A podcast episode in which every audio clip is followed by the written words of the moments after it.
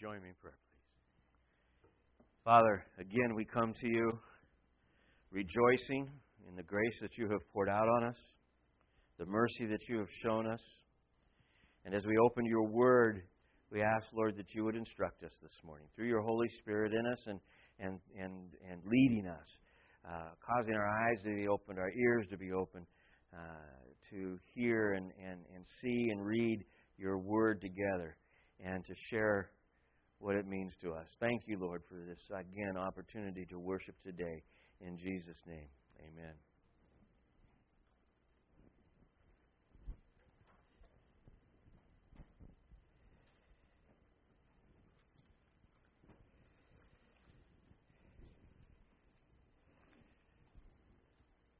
This morning, it's going to take me a second maybe to get to some of the scriptures that we're looking at. Uh, we'll be looking at Exodus uh, chapter 2 and Acts chapter 7 this morning. Uh, but I just want to start off with this overall picture. If you'll recall, we've been working uh, in Romans chapter 12. In verse 8, it talks about having leader, a leader to, if you're going to lead, if you have the gift of leading, and, and it even says, lead with zeal. I think that's an interesting way of, of putting it. Uh, the idea to lead that is here in, in Romans is the idea to oversee. Uh, it's often used in the New Testament to describe elders. It's a person who has been called to lead in a particular situation over a particular group of people. And uh, to do it with zeal uh, actually means to do it in a timely way. I was I didn't catch that ever before into that word, but that's one of the, the phrases that goes with it in a timely way. But also the idea is with speed, meaning you you see the job, you go, you know, God calls, you don't sit there and have to say, well, now, you know, the idea is, is you get to it, eagerness, diligence, moving forward. All those have to do with this idea of zeal. Now, again, we're talking about the gift of leader uh, the gift of leadership. And once again, I'm going to preface this with the fact that we are all called to lead at some point. Now, the person that is that we're talking about here is where God puts them into a position where literally they are going to be leading groups of people, over people. Uh, again, most often used uh, in, in connection with the elders when it's talked about in the New Testament. But Every one of us in here has been called to lead. If you're a parent, you've been called to lead. You lead your family. In fact, that's one of the things that qualifies a person to lead in the church is how he leads his family. So it's leading our family is an important aspect. And we're called to do it in a particular way, and there are certain things the Scripture gives us as instruction to do that. Uh, if you uh, get involved in any kind of children's ministry, you are now leading. Not just teaching, you're also leading. Uh, the idea of, of uh, leadership uh, as far as where you work. If you're a supervisor in any capacity, you're a leader. You see, eh, there's all sorts of aspects to, to leader. And so much of what I will share with you today, while it may have to do with the particular person I'm looking at that we're going to look at out of Scripture as a leader, um, there are aspects of it that apply to all of us. Uh, as you look around in the sense of leadership, and, and especially with if you've got that idea of that zealous leader, the person who sees something and just needs to go after and get it done, sometimes we actually can get caught up with the zeal of leading in such a way that you actually get ahead of God. So there needs to be a balance there. And so there's always a sense of caution as well. Now, not all, all the, and again, that's why it's so important that the, the gifts of God work in harmony. Uh, where one gets all excited to, to go and, and, and needs maybe just a little bit of, of something to hold back. That will be maybe someone other's gift of, of discernment, of timing, this type of thing. You see, all of it working together. But we can get ahead of God in doing things. Uh, you see the need, you, you attack the problem, and you're surprised when people don't get it. Uh, you're surprised when they don't follow. It's so obvious. And sometimes it's because we haven't done the groundwork to make it obvious. Sometimes it's because we're simply moving ahead of God's timing, too. And that is easy to do. And it's easy to do in so many different ways. I find myself frequently a step ahead of God, meaning I've already figured out what needs to be done, and then realize that it's not quite the way it needs to be done, and maybe the timing is off as well. Uh, so this idea is it's easy to get ahead. But like I said, the biggest thing is then you, you stand back and you, you look around and you're surprised that there's nobody following you. You know, it was, it's so obvious to you. And so uh, there's aspects of all of this that come together in what I'm going to share with you this morning.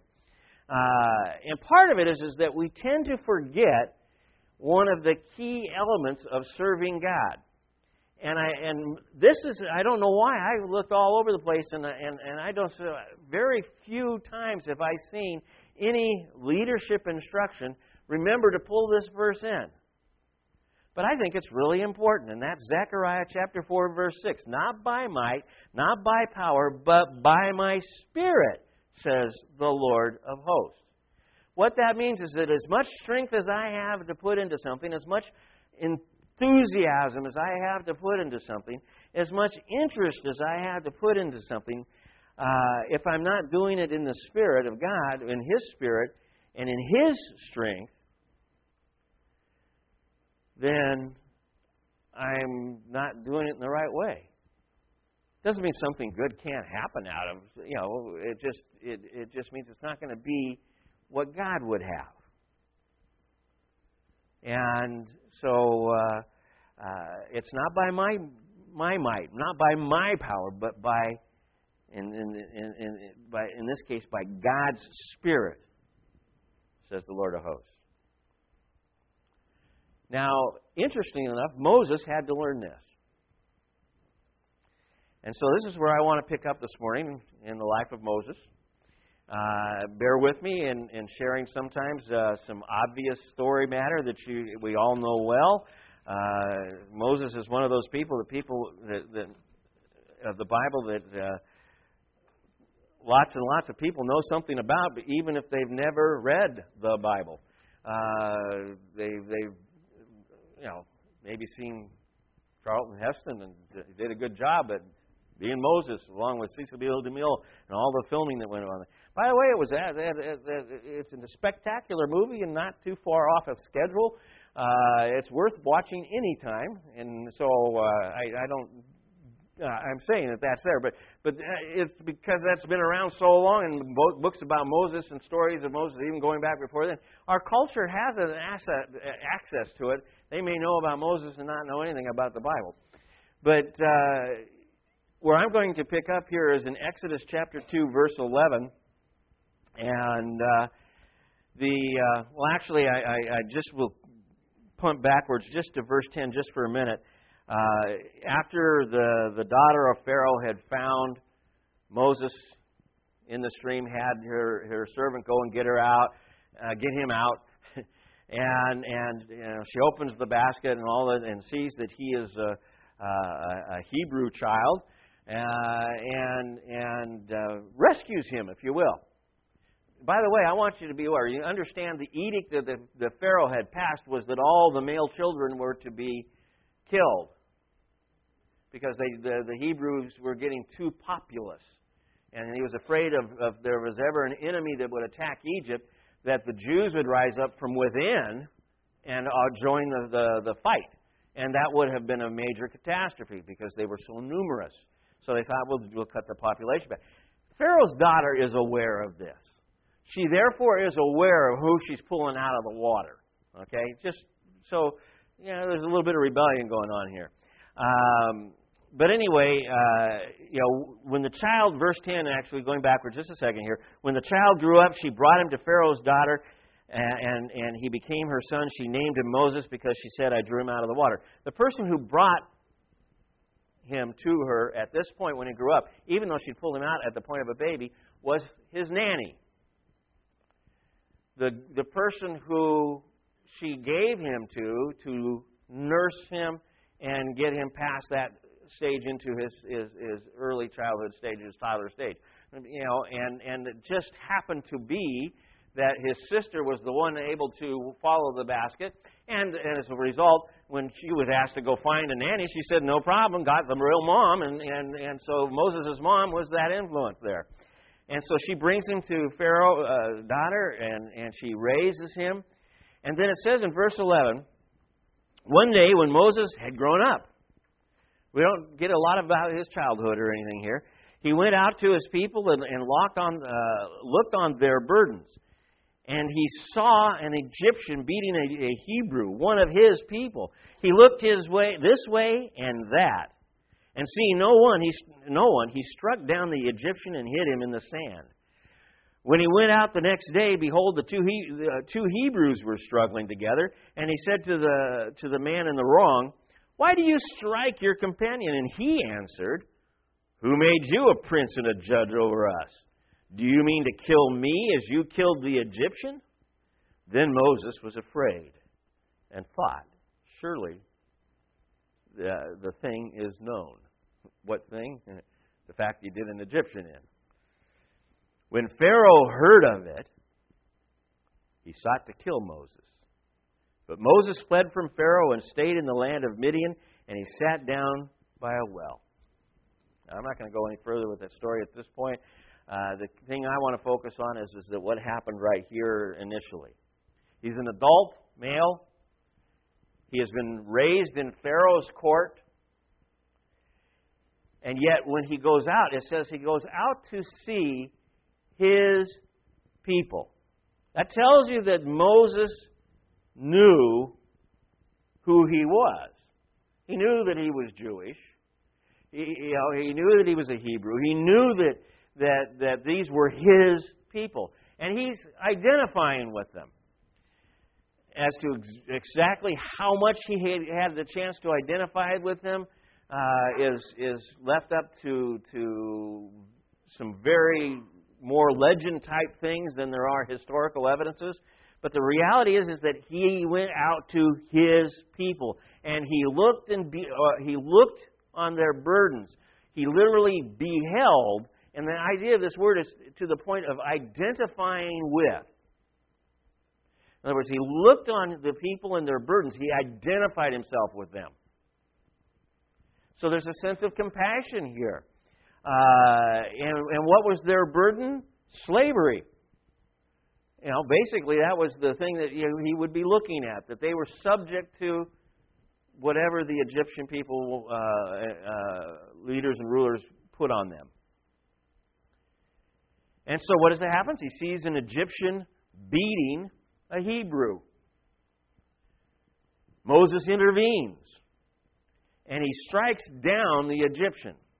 Now we know that he killed him because of for sure because of what has said following this, but you know the fact that he hit him in the sand is a good indicator. Uh, you know he killed him. But the thing that was interesting to me was before he intervened, did you notice what he did? He looked this way and that way before he intervened. He wanted to make sure that he was, even though he was going to intervene, even though he was doing this because of his compassion uh, for the Hebrew people and everything else, he also, I think, was being weary of his relationship with Pharaoh and not wanting to interrupt that in any way because he might need that at some point still. And so he's checking out the, the, the, the, the, the if, if the coast is clear, so to speak. And he intervenes and he kills the Egyptian. And then, of course, the next day goes to take care of, uh, of the situation between two Hebrew fi- people wrestling or fighting with each other. The person who was the one in the wrong, you know, all put there together, and, and, and the man's response was, Who put you in charge, basically? Who put you in charge? What makes you allowed to have authority over me? And are you going to kill me too? And of course, now Moses is afraid. He's been seen. He knows that if one person has seen it, who knows who else has seen it? Who knows who told Pharaoh? But Pharaoh knows and sought to kill Moses. So what does Moses do? He flees Egypt. He goes to Midian. Midian's a desert wilderness area, nomadic, pretty easy place to get lost among the nomadic people. And that's exactly what he did. Okay, that's the basic story. Okay, but I want to also read an accounting of this given by Stephen.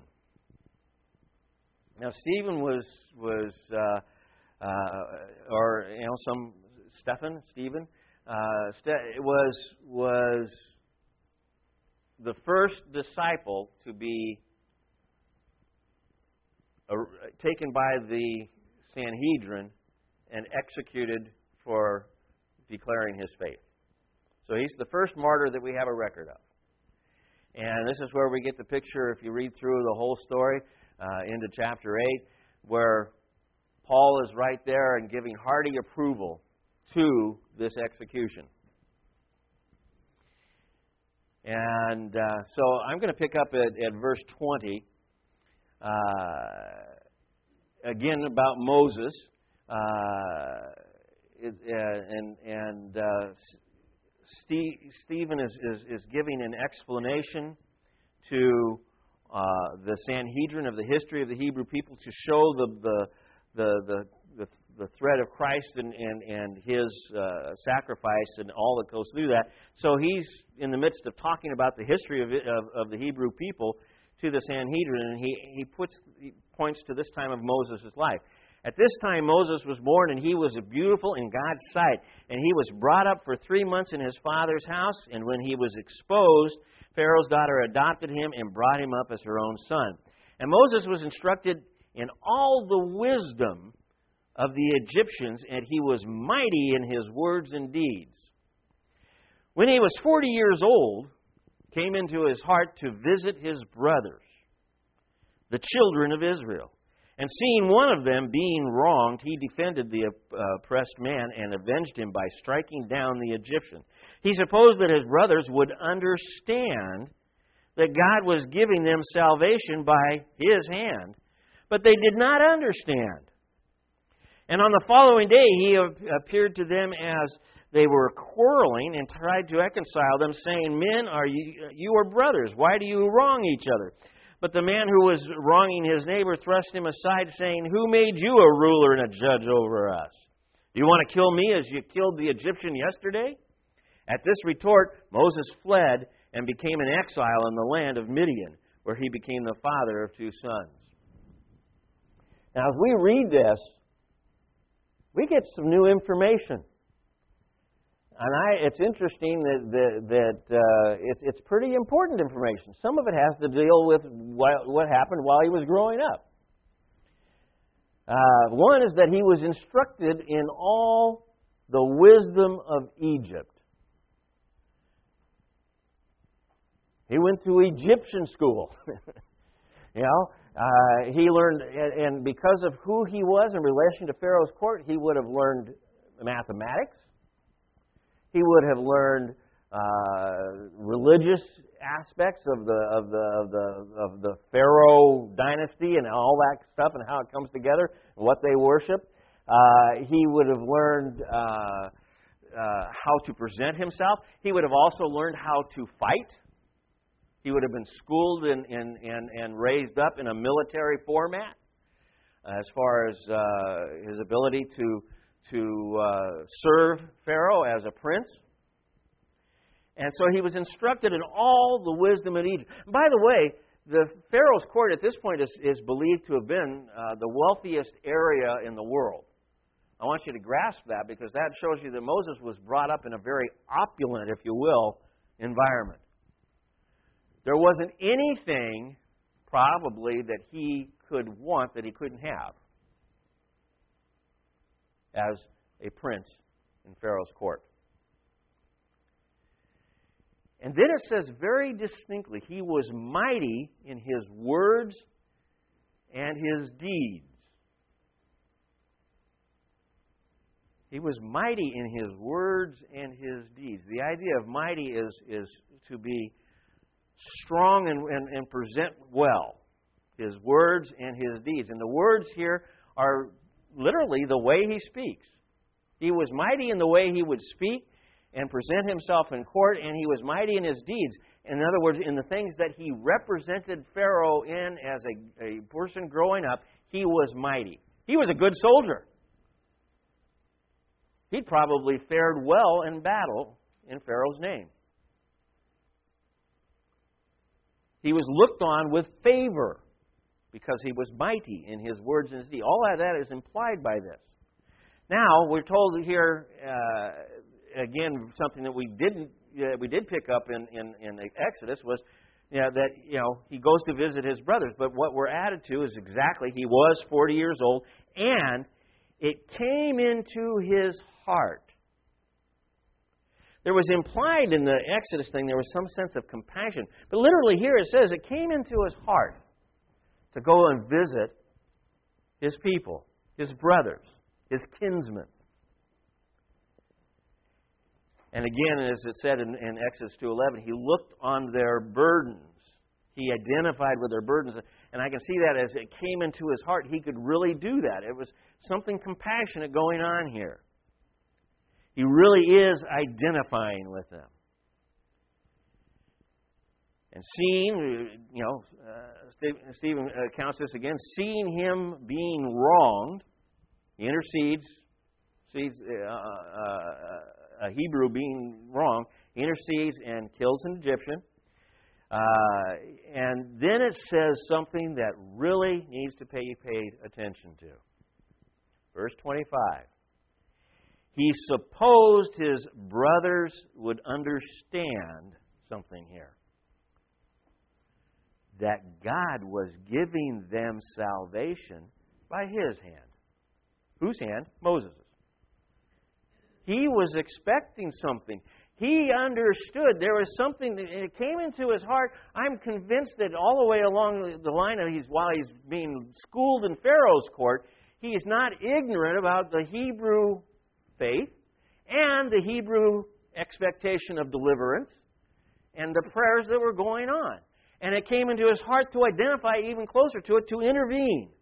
And as he intervened, the very first thing he intervened was he defended a Hebrew person against an Egyptian. And when he did so, he expected that if uh, you know, uh, basically that, that this would be the starting point. People would, you know, as uh, uh, as he moved in this direction, they would rally around him, and he'd be able to look over his shoulder and say, "Look, they're following me."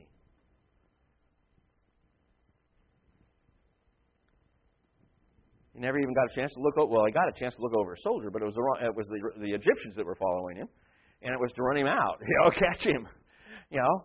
And uh, I wonder, uh, he had to have been amazingly surprised, extremely disappointed, and overwhelmed and depressed. I'm just reading between the lines at this point because I'm trying to figure out how, how I might feel. Thinking I'm doing this, and they're going to see me as the hand of deliverance, and instead, I'm run, I, I have to flee for my life and, uh, and run into the wilderness. Very clearly was not Moses' plan. Now, for me, in the midst of this, is a sense of amazement for me because I happen to know how the story goes, and so do you. Moses is the right guy. He is the right man for the for the, God's going to use. So he wasn't getting it all wrong. There was something in his heart that was stirring that this is he identified so closely with this.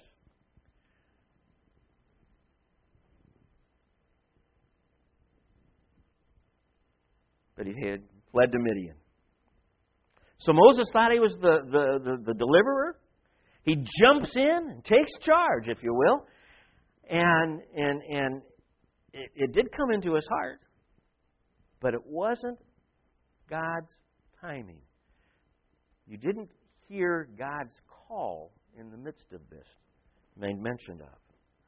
He was acting in his own strength, and the Hebrews did not see him as their ruler or their judge or their deliverer. So 40 years in Midian, serving his father in law. He gets married. He said he had two sons. I will let you know that he also got married. Uh, I think most of you know the story anyway. And, and what did he do for 40 years? It makes it clear that he tended the flocks. But it never says he tended his own flocks. It always refers to the flocks of his father in law. So he worked for his father in law, and he was a sheep herdsman. Now, from prince to, to, to, to, to you know, non owner sheep herdsman, from opulent court to tents. This is where Moses goes in his life. Well, during this 40 years, Pharaoh dies. The Hebrew, the Hebrew people continue to cry out to, for God's deliverance. And according to Exodus chapter 2, 24, God hears their cry. He remembers the covenant with Abraham. It says in, in verse 25, uh, uh, God sees them and he knows their condition. What I'd like to do is to go back to Exodus and just quickly pick this up in chapter 3. And I'm not going to read all of this because we know most of the story. But, you know, God gets Moses' attention. Burning bush, all that. He explains what he sees in Egypt, and he's ready to deliver them from bondage. This is what God explains to Moses at the burning bush. And then in chapter 3, verse 10, he says, Come, I will send you, Moses. You will bring my children out of Egypt.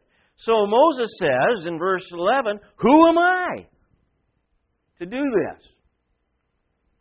Implied, I believe, reading between the lines, knowing what I know from chapter 2 and from Acts 7, already tried that. When I had some power, when I had some authority, now I'm a sheep herder of my father in law's sheep. Who am I? I have nothing. Who would listen to me now? God says, But I will be with you. Now, this is important. God says, I will be with you.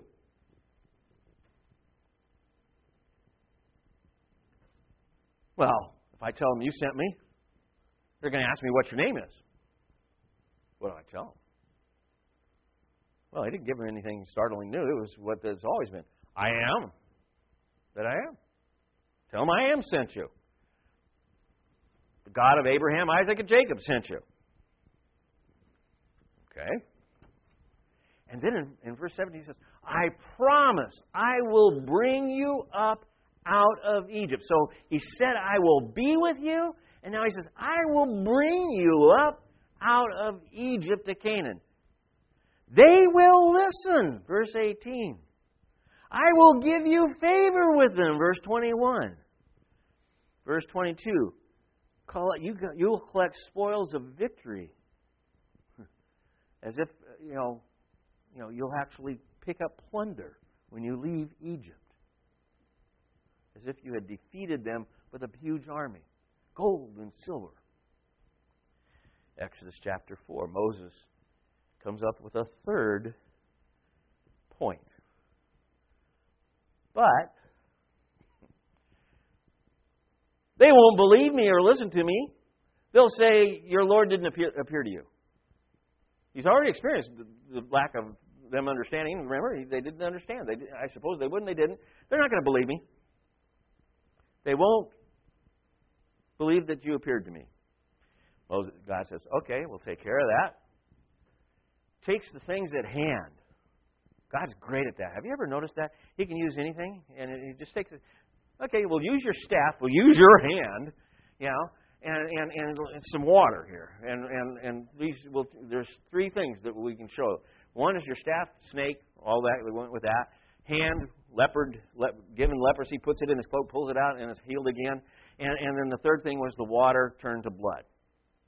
In other words, he was going to work through Moses and do signs and wonders.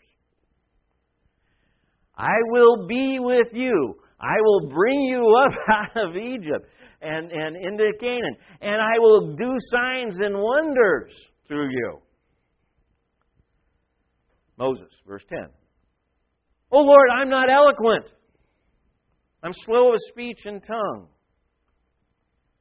Now you've got to compare this to Acts 7:22.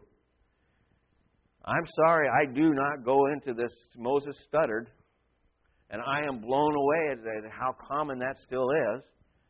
I even found an article that shows uh, a diagram of a guy's mouth and throat and what Moses probably had.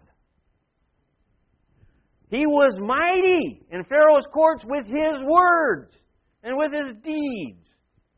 Some say, well, at some point Pharaoh tested him and he picked the wrong thing. He, he was told, pick gold, bowl, or a ball of, of, of fire, you know, when he, was, when he was young. You know, and, and an angel directed him so that if he'd picked the bowl, the Pharaoh would have said, ah, he's dangerous. Uh, he, he'll, he's too energetic, you know. Once the angel directed him, he touched the coal, and, it, and, and it, seared his fingers, and he put a finger in his mouth and seared his tongue, and it created a, a listening problem. I, I, people get very creative with this. I'm sorry, I, got, I think I've got a clear picture here. He was a man of words and deeds at the, at the time that he was in Pharaoh's court. He was known for this. What is he saying then? I'm not eloquent. I, I, I'm a shepherd in shepherd's clothing. I used to be a prince in, in prince clothing, and it didn't work. I'm a shepherd in shepherd's clothing. Who's going to listen to me? Slow of speech and tongue. Uh, you know, I, I it, it can be somewhat poetic, it can be somewhat metaphorical here, but, but the idea is, you know, he's coming from the wilderness after 40 years of being a shepherd. He's the country bumpkin for sure. I mean, he's just looking, he's saying, I'm not the guy to do this.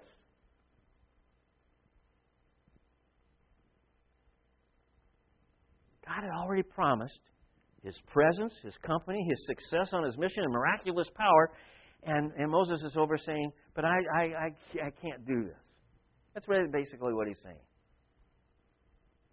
God's response Who gave man his mouth? Who gave man his speech? Who gave man his sight? I'll help you. I'll teach you. I love it. You know, I will be with you. I will lead you. I will take you out of Egypt. I will give you signs and wonders. I will help you. I will teach you. What to say?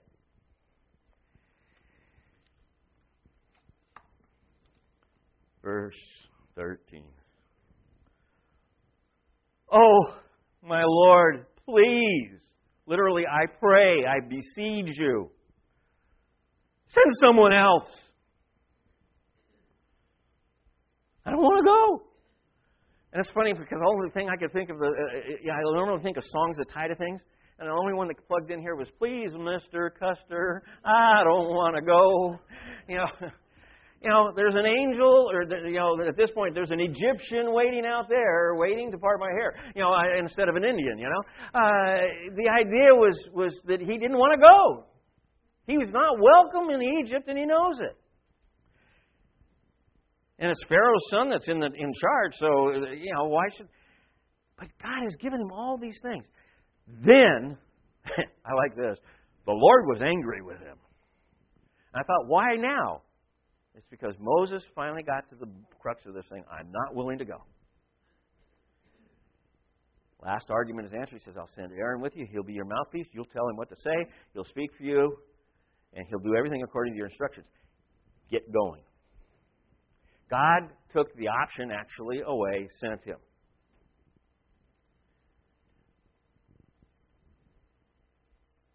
We all know what happened. It was a great success. Wasn't easy, and it got harder as it went along. So I, I, I summarize what happened here. 40 year old Moses, his plan, his time, his strength, and it failed. 80 year old Moses, self confidence is shot.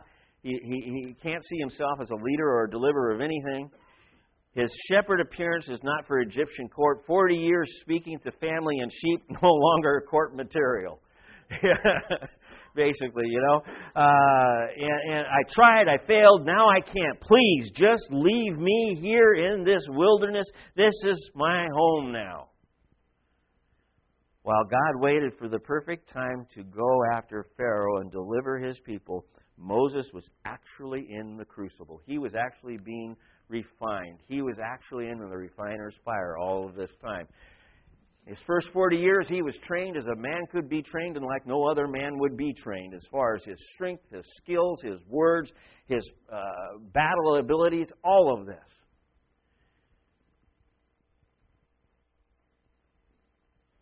He saw with his heart the work of God needing to be done, but he saw himself as the one doing it. And it failed. And he fled. Now, 40 years in the wilderness, he doesn't even appear to have been thinking much about his brothers anymore. Doesn't say anything about it. At least not as one who was going to do anything about it. Now God reveals himself. Now God shows him the need. Now God calls Moses in his to lead and do the impossible. And now, by the way, it's also God's time, God's plan. I will be with you. I promise I will bring you up out of Egypt. I will strengthen you. I will teach you. I will give you signs and wonders to perform. Pharaoh will finally bend. You will leave Egypt as victorious conquerors with the plunder silver and gold and, all this. And I will even be with your mouth and I will teach you what to say. Everything Moses needed to be a successful leader now, God was going to provide. Not Moses. Think about it. What did Moses provide? God says, I'll be here. I'll teach you even what to say. I'll be in you. I'll be with you. And it took me back to not by might, not by power, but by my spirit, says the Lord of hosts. This is the truth in all of God's work, including my, your salvation. In everything that God actually does, it's not by man's power, it's not by man's strength, it's by His Spirit, by His strength, by His plan, in His timing. If it had been by my grandmother's timing, I would have been saved when I was born. Certainly by the time I was seven. I was baptized in the Methodist Church when I was uh, just a few weeks old. There was a lot of hope going with that. My, grandmother, that was so concerned about me that I knew face to face so much about it and, and, and took me to church when she could and all that, never lived to see my, my day of salvation here. But since I know they rejoice in heaven, I, I'm confident that she was in on that. But at a particular point in time, in the least likely way I would have ever expected it, I sat down and heard the gospel when I'd already determined never to listen to it again. And it opened the door and it changed my life. It Wasn't my plan. My plan was to not hear it. And still, God did it.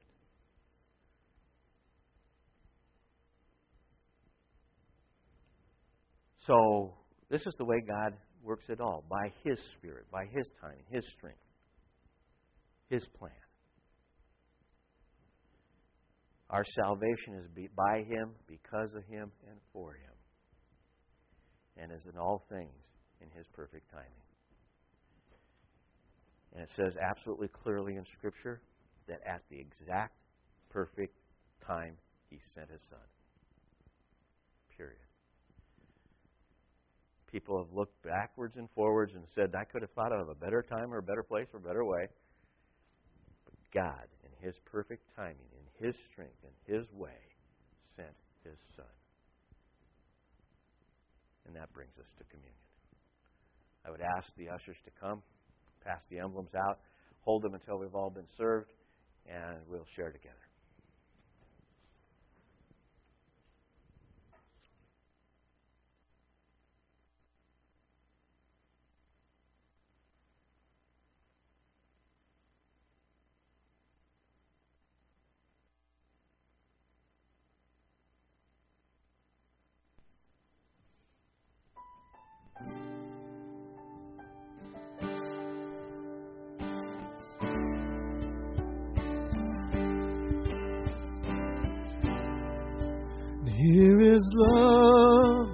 As the ocean, loving kindness as a flood. When the Prince of Life, our ransom, shed for us his precious blood, who his love will not remember, who can cease to sing his praise, can never be forgotten throughout heaven's eternal day. And on the mount of crucifixion, fountains open deep and wide.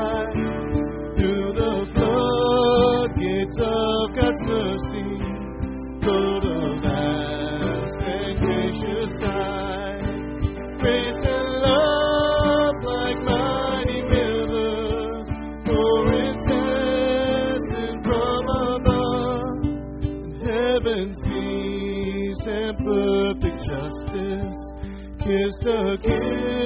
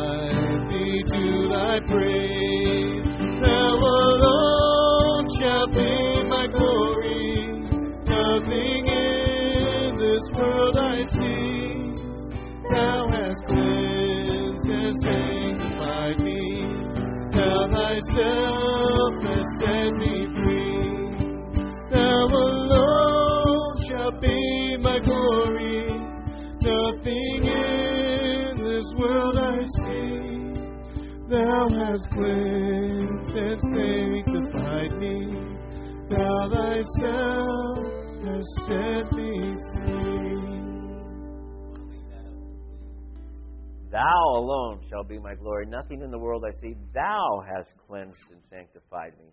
Thy has set me free. Not me, not anything that I bring to it, nothing of mine. It is Christ and Christ alone. I don't know about you, but in my life, this is still the hardest lesson to deal with. To rest and wait on God, number one.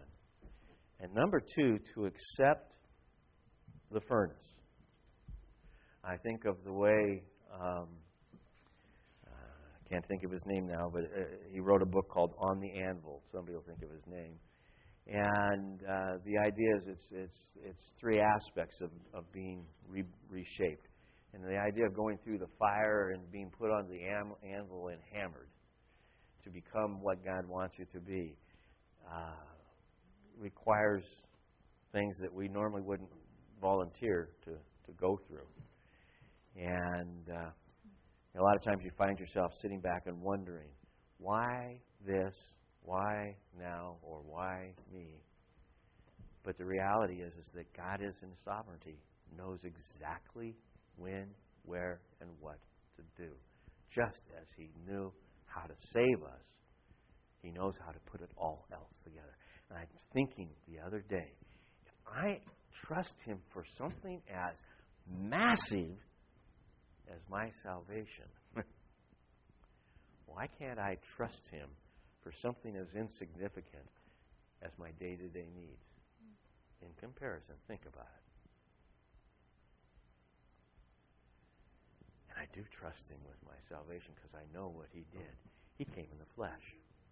And that night at the, the dinner with His disciples, the night that He was betrayed, the night before His crucifixion, He, he used the bread as that perfect picture. After giving thanks and breaking it giving to the disciples, said, This is my body broken for you. As often as you share this together, do it in remembrance of me.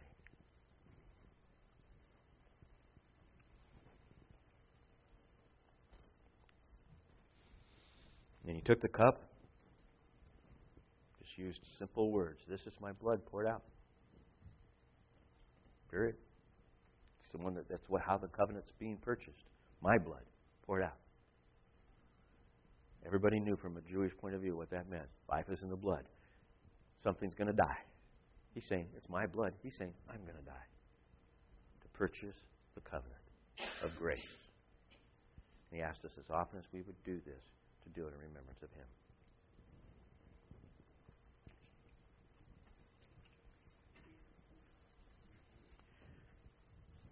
Father, I do know that every time we take communion, one of the things we're acknowledging is that we trust you with our salvation. We're saying, God, we know this is what you have done. Thank you for your mercy, your grace, the covering of our, of our, of our sinful lives in the sense that our sin is, is paid for in full. The, the, the, the debt is, is finished. It's all done. And it's not done by anything that we have done, but by everything you have done. And as we rest in that, help that to just overspill into everything else, to give us that confidence that you, in your sovereignty, know exactly what needs to happen and when, and make us willing to sometimes wait, sometimes to have that zeal and just step forward and do, but always seeking to hear your voice in the process. And Lord, I know because of our imperfection, we need each other to help in that. Cause us to, to seek and to know our gifts in such a way that we are encouraging the body as a whole and moving together in our worship, in our praise, in our opening your word and seeking you, and just in each and every one of us where we are in our walk with you, knowing that we can encourage each other to take another step and draw a little bit closer. Thank you for your love for us. We rest in your grace. We rest in you. We rest in your love. In Jesus' name, amen. amen.